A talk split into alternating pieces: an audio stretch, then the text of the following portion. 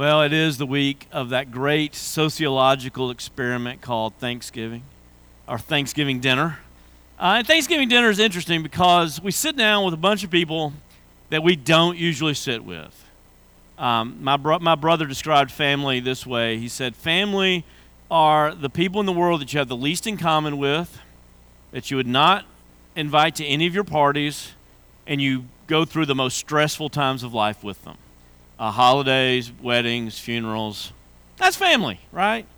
And uh, and it's it's tough. And, and over the last few years, and a, a lot of Thanksgiving dinners have become uh, stressful as as we sit down with uh, people who are who are on the other side. Whatever side we're on, they're on the other side. It could be, you know, the all important football. They could be cheering for the wrong team, or it could be politics, or it could be religion, or it could be uh, race. It could be all kinds of things. And we're sitting down at a table with them.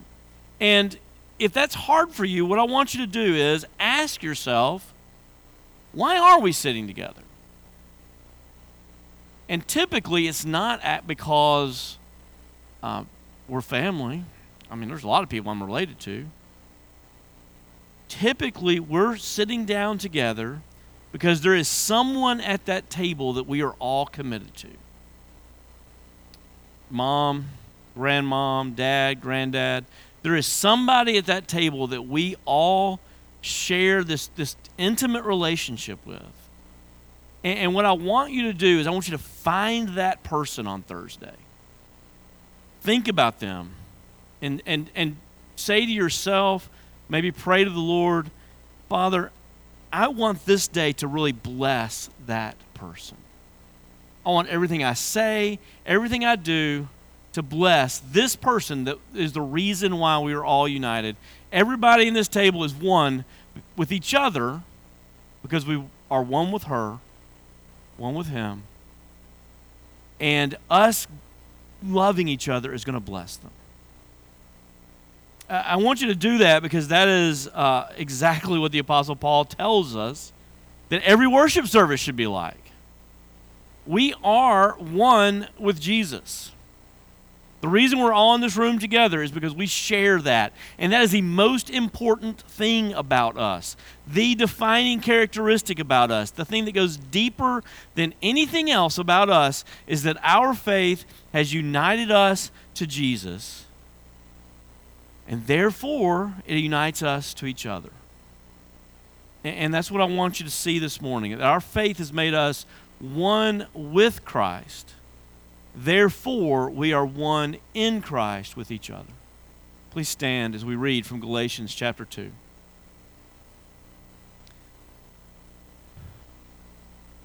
Hear the word of the Lord. Now, before faith came, we were held captive under the law, imprisoned until the coming faith would be revealed. So, that, so then the law was our guardian until Christ came, in order that we might be justified by faith. But now that faith has come, we are no longer under a guardian. For in Christ Jesus, you are all sons of God through faith. For as many of you as were baptized into Christ have put on Christ. There is neither Jew nor Greek. There is neither slave nor free. There is no male and female. You are all one in Christ Jesus. And if you are Christ's, then you are Abraham's offspring heirs according to promise. Thus far, the reading of God's word. All men are like grass, and all of our glories like the flowers of the field. The grass withers and the flowers fall, but not God's word. God's word stands forever. You may be seated.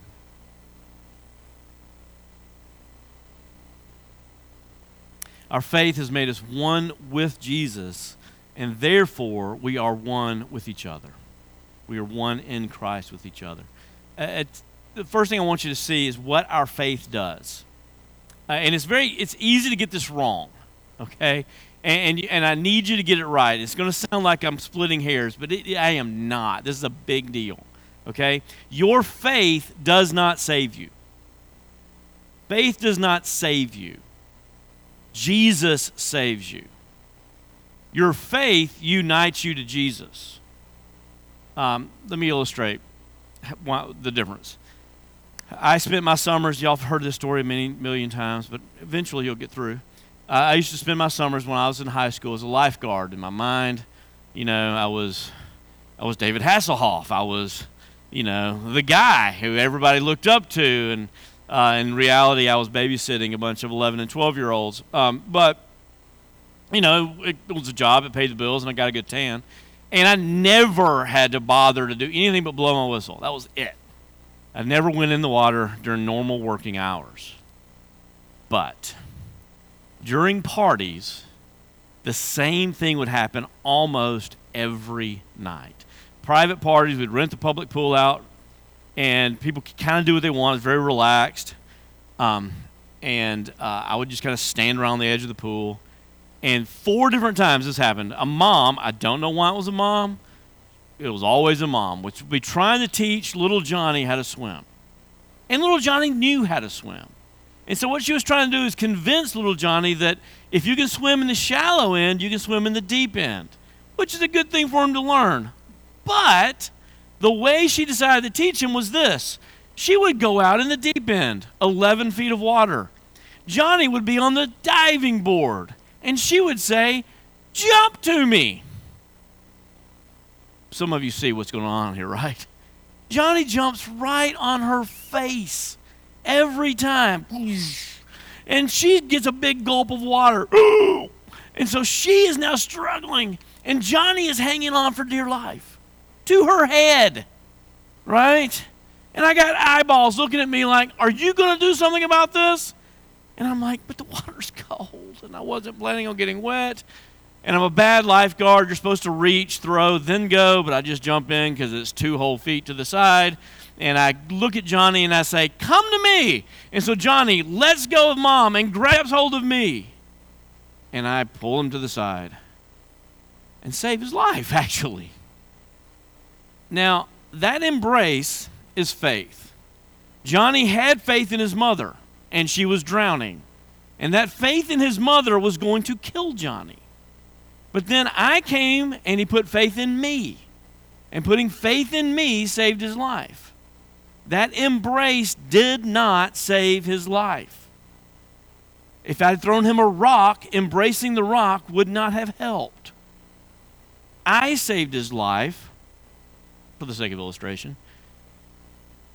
The embrace united him to me. Okay? Faith in Jesus unites us to life, it makes us one with Him. And He saves us. Now, why is that important? Well, for a lot of reasons. One is because a lot of you, because you're Christians and you're in the church, a lot of you wonder if your faith is strong enough. You wonder, is your faith sincere enough? And you're worried that if it's not, maybe there's something wrong and maybe that's why you're going through hard times in life or maybe you won't even hang on to the end. Maybe you won't even be saved because your faith isn't strong enough. And i want you to understand something.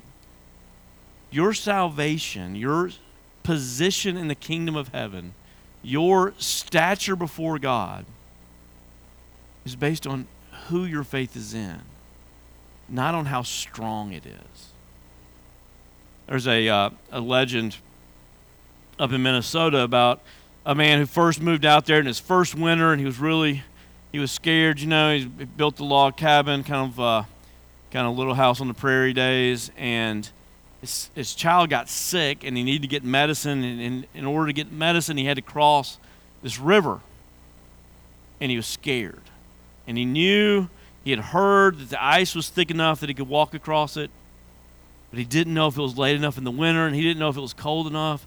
And he was just so scared. And he took off. He had this big pack on his back and he took his pack off and he, he kind of slid his pack out there and he spread his weight out on all fours and he slowly crawled across the river listening for cracks, listening for cracks.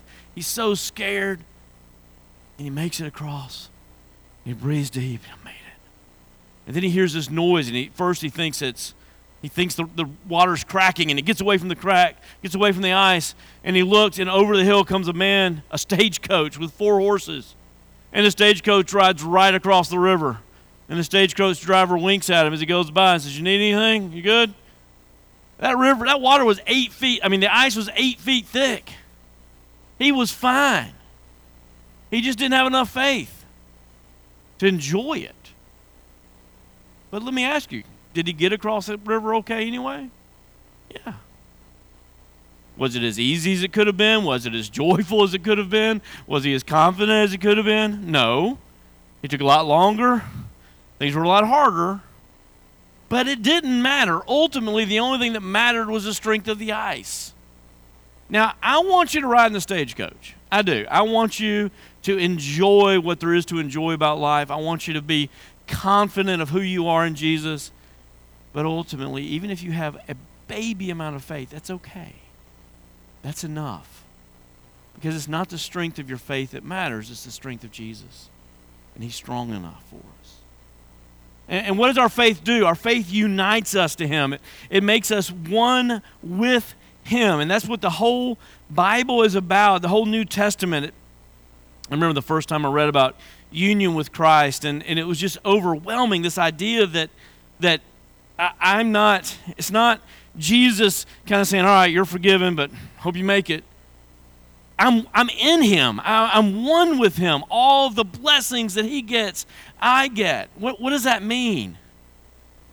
It means we're one with him vicariously. Vicarious? What in the world does that mean? That means what he did, he did for us. What does that mean? You know what it means. Every one of you probably experienced it to one level or another yesterday. Who won yesterday? We did. Did you play football? Were you out? On, how many touchdowns did you score? We say we did, though, don't we? We say we did. Why? Because my team won or my team lost and we feel it like it's ours. And I want you to know that's not a new thing, that's not an American thing, that's not a modern thing. That goes back at least as far as David and Goliath. Like this idea that there's a champion out there, and when he wins, we win. And that's how God designed you. And that's what Jesus did. He won. He won. He went to the cross for us. And Satan saw him there. It says, This is my chance. And he plunged his spear into the side of Jesus. And Jesus grabbed that spear and pulled it and pulled it and pulled it further in. And he said, Satan, I'm not taking a little death, I'm taking all of it. I'm taking all of it because I didn't sin. And the sting of sin, the sting of death is sin. So your death has no sting on me. And I'm taking all of it so that my people will never know the sting of death. Because I'm winning it for them. We're, united with Him vicariously. And as a result of that, we're united to Him legally. What does that mean, legally? That's boring. That's separated from us. It's actually very, very important. He's your advocate, He is the one who pleads for you. And what does He plead? You need to know this, okay? Some of you think that uh, when you sin, God goes to, uh, Jesus goes to God and goes, Ricky blew it again. I know you really want to kill him. But because you like me, would you please forgive him again? And you think God the Father is looking at him going, ah, I really wanted to kill Ricky over this. But since you asked Jesus, I'll forgive him one more time.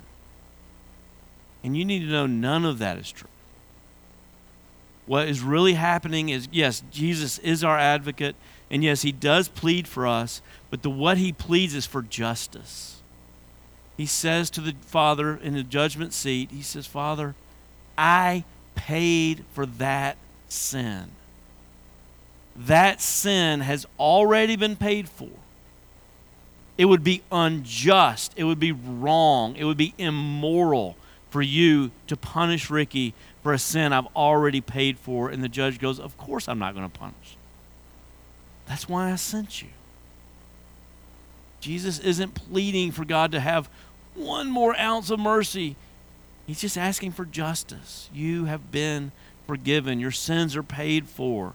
You're united with Him vicariously and legally, you're not united with Him emotionally and physically. Okay, and this is where it gets into the mystery, and I don't get it.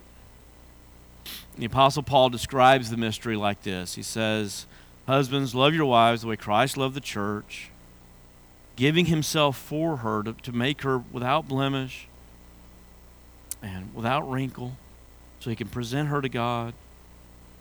For it is written, Man shall leave his father and mother and cleave unto his wife, and they shall become one flesh. And this is a great mystery. But I'm telling you, it's about Christ and the church.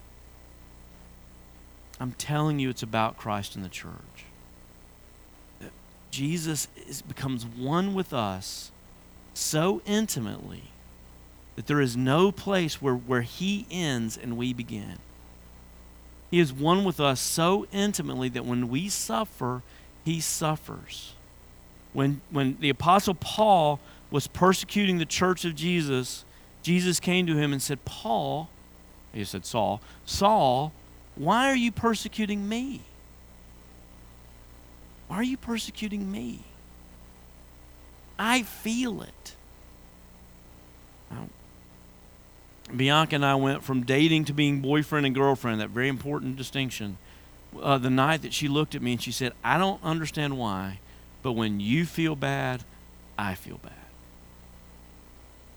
And that's how Jesus is. He's not, he's not watching us suffer, going, oh, well, that looks like it hurts.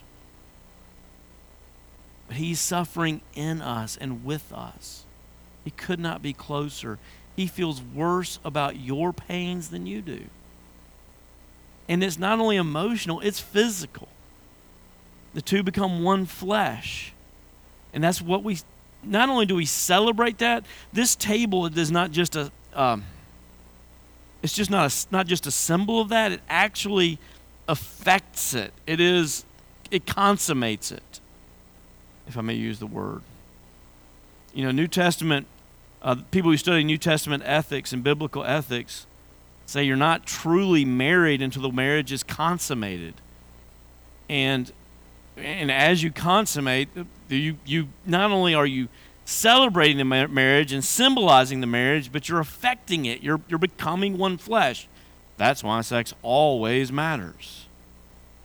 And when you come to this table, you right, you can't separate that once you swallow that bread and swallow that wine, there is no clear mark where the bread stops and you begin. You're one. And, and that's our relationship with Jesus. We're one. We are one. Everything that is His is ours, everything that is ours is His. And, and it, it's, it's more than just legal, it's more than just some kind of declaration. It's experiential, it's emotional, it's physical, and ultimately, it gets even more intimate than that. It's eternal. When Jesus prays for us in John chapter 17, he says, Lord, I don't want to go to heaven without them. Let them be with us. Let them be one, even as you and I, Father, are one. And they in me, and you in me, and me in you, and us in them. And that is our future.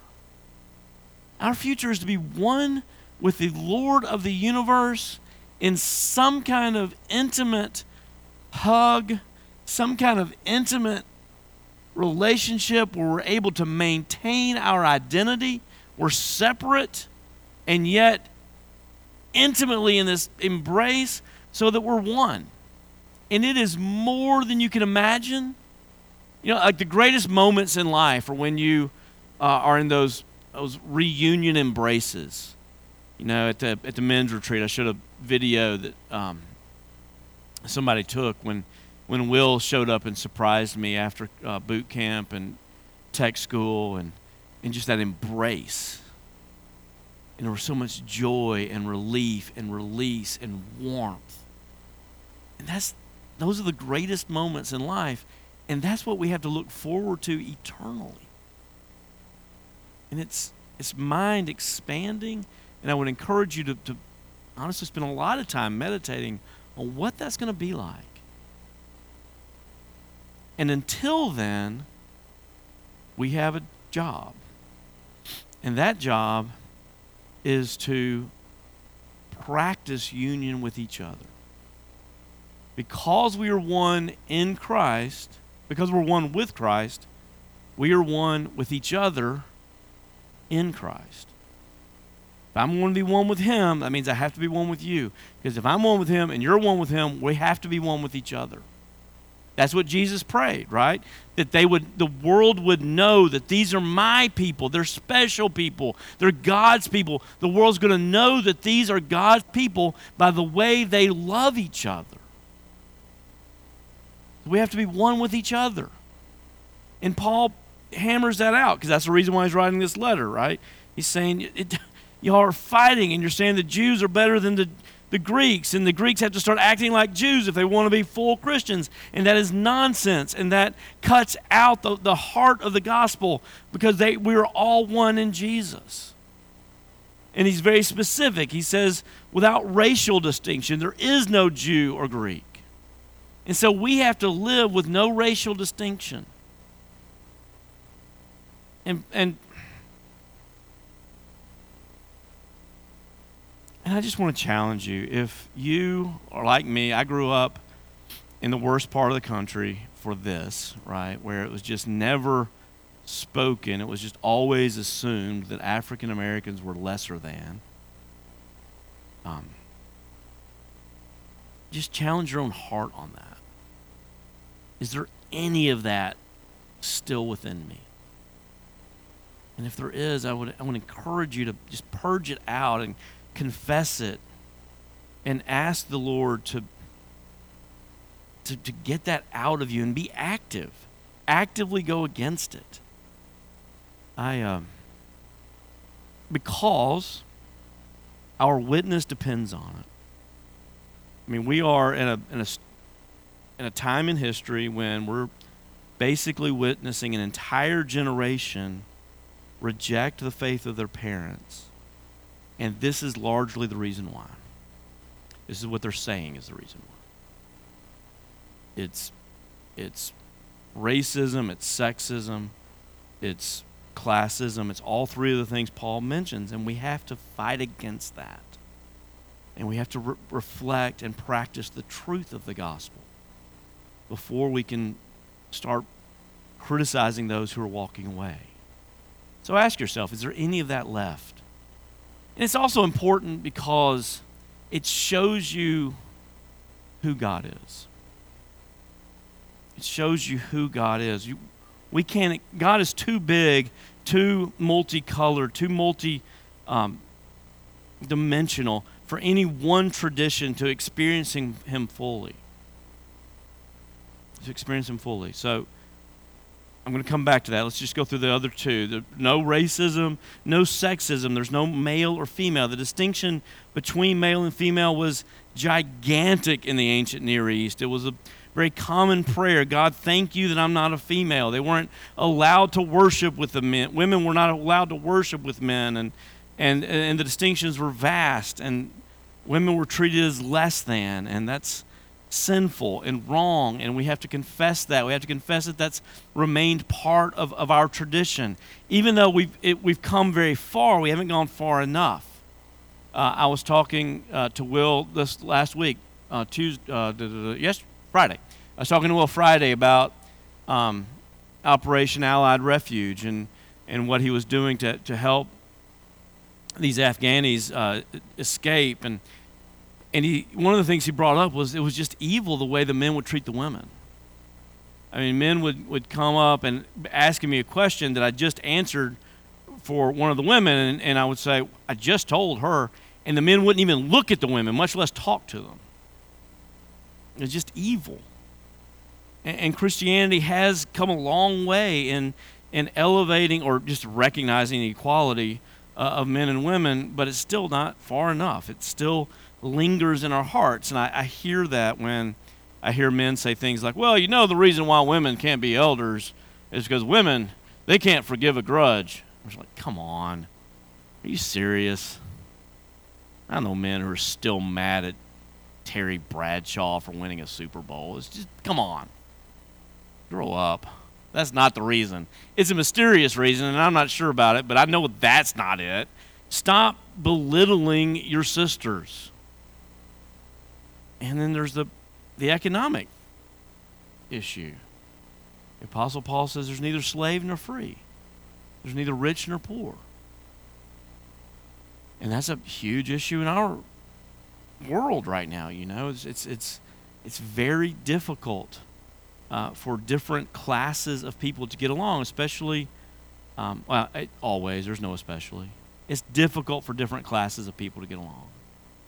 I, um, I used to think that the reason why people worshiped in different churches was because uh, we had different theological beliefs, and that was before I went to Ray. Ray was my mechanic. He had a, I, I think you can always trust a mechanic if the shop is right behind his house. Right? Like he ain't going anywhere. So, you know, I can trust him. So I went to Ray and Ray, as we got to know each other, had a very old car, and so Ray and I spent a lot of time together. And uh, one time I was there, he asked me to pray for his sister. He said, "Pray for my sister." I said, "What's wrong with her? She's dying of cancer." I said, "Okay, Ray, I'll pray for her." Pretty blunt. He said, "I always try to share the gospel with her, but she don't want to know anything about it." He said, "I didn't care anything about the gospel till the Lord changed my heart." Now, what Ray just articulated in his perfect accent is is regeneration before conversion. That is a that is a Calvinistic theological belief that nobody except Presbyterians is supposed to believe. And I was so mad at him for putting it perfectly and I'm like, but the reason I thought the reason you didn't come to my church is you didn't believe that. I didn't say this to him. I said I'll pray for her.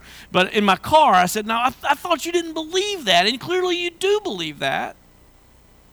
So why don't you come to our church? Oh, there's nobody in my church. There's not a single person in my church. This is years ago, uh, who hasn't graduated from college, and nobody in my church comes to church without a suit on. And you don't own a suit. That's why you don't come to church. And guys, not only are we destroying our witness by letting these things divide us, uh, but we're, we're missing out on who God is. And what do I mean by that? I mean, I've had the privilege of worshiping with all kinds of people in many different ways. I grew up poor, I got accepted into wealthy circles. And, and what I've seen is there's just different aspects of God's nature that's brought out differently. And that poor people have a very intimate, day to day relationship with God. If you pray with the poor, they'll say things like, Lord, thank you that my lights didn't get turned off last week. Very intimate and day to day. And, in, and, if, and if you worship with wealthy people, they have this, this very high view of God. It's, it's glorious. And they play, you know, uh, pipe organs that rattle the rafters, and they have this very high, beautiful view of God, which is also very accurate. And, and if you if you're struggling with your faith and you're struggling with doubt, then I would encourage you to worship with African American Christians because I, I, I, did this several years ago. I was really struggling in one Easter, and so I went to this African American celebration of Good Friday, and as I watched, uh, you know, pastor after pastor get up and, and extinguish a candle and explain the gospel, I was just thinking, why? Why would any African American accept the faith that was taught them by slaveholders? Because it's true. And the truth of the gospel was able to even overcome that kind of injustice. And my, my faith was fed. And, and every time you worship with a different kind of people, you see it and you feel it, and the, and the fullness of worship is there. I got a lot more to say, but I've already gone over. So I'm going I'm going to finish it up uh, right here. First of all, if you feel this is kind of a how to, but if you feel less than, if the problem with you becoming united to your brothers uh, across racial, gender, or economic lines is that you feel less than. And I honestly think it's harder for the people who th- feel less than. Um, I grew up poor white. Poor whites were always the most violent racists, um, and every other sin probably. And uh, and one of our particular ones was that we found a way to hate people who, who in our minds thought they were better than us. Now, getting to be on the other side of the fence, I'm like, oh, Wealthy people don't think they're better than poor whites, they just don't think about them at all. And that's another issue. But it's hard to get over that. It is. I mean, I, I remember when, when someone in my family would make a little money, which just meant they got a job at Goodyear, right? But they're making more money than the rest of us. And uh, how my mom and dad would talk about them and be like, they've, they've outgrown their raising. Like, no, they haven't. They just made a little money. Good for them. They're, they're just as nice, the exact same people they've always been. It, it is harder when you feel like someone out there is better than you, when you feel less than, it's a lot easier to be angry with them than it is to love them. And I want to remind you that nobody is ahead of you. The Apostle Paul actually talks about this. He talks about that when he says, if the foot should say to the body, I'm not part of you. It doesn't, he doesn't say if the body looks at the foot and goes, You're just a stinking foot, get out of here. But if the foot looks at the body and says, I'm not an eye, I'm not important, I need to go off. It's this ability to despise yourself so much that you reject everybody else. And if that's a temptation for you, and it's a temptation for all of us, I want to remind you that you are an heir of Abraham. There is nobody in Christ who is not a princess or a prince. You're the main character of every Disney story. You are royal of royal lineage. And there is nobody in front of you. And if your problem is that you feel better than, above, more than, which is problematic for people like me. You know, I feel like I'm tempted to feel like, you know, the reason I've moved up in classes is because I've worked so hard. It's my, you know, my moral fibers, me. I'm better than the people who didn't. You need to remember the words of uh, the first time I went to an AA meeting, this woman stood up. It was kind of free share day. And she said, You know, I, I really struggle with pride. But then I remember, every day I remember, I got to go to that meeting. And the only reason I go to AA is because I wrecked my life. And every time I walk in those doors, there's only one reason you walk in these doors you've wrecked your life. And you're ready to confess that you're so sinful that God Himself had to die for you. So there's nobody in front of me, but there's definitely nobody behind me. There's no I know more, right? I've lived longer than a lot of you. I've been a pastor for 30 years. I know more than a lot of you. I've sinned against more knowledge. I've sinned against more experience. I ought to never sin if you've been with the Bible as long as I have, and oh buddy, I do. There is nobody behind me, I assure you. We are all together. We are one with each other because we are one in Christ. Please pray with me. Father in heaven, this is a lot, but you are a lot, and you're wonderful, and you're glorious, and we love you, and we want to reflect your multicolored, multidimensional glory. So help us to remember that there's no one in front of us, and there's no one behind us, but we are one in Jesus. Now, Father, would you come and Give us the grace to celebrate that fully and completely. We pray in Jesus' name. Amen.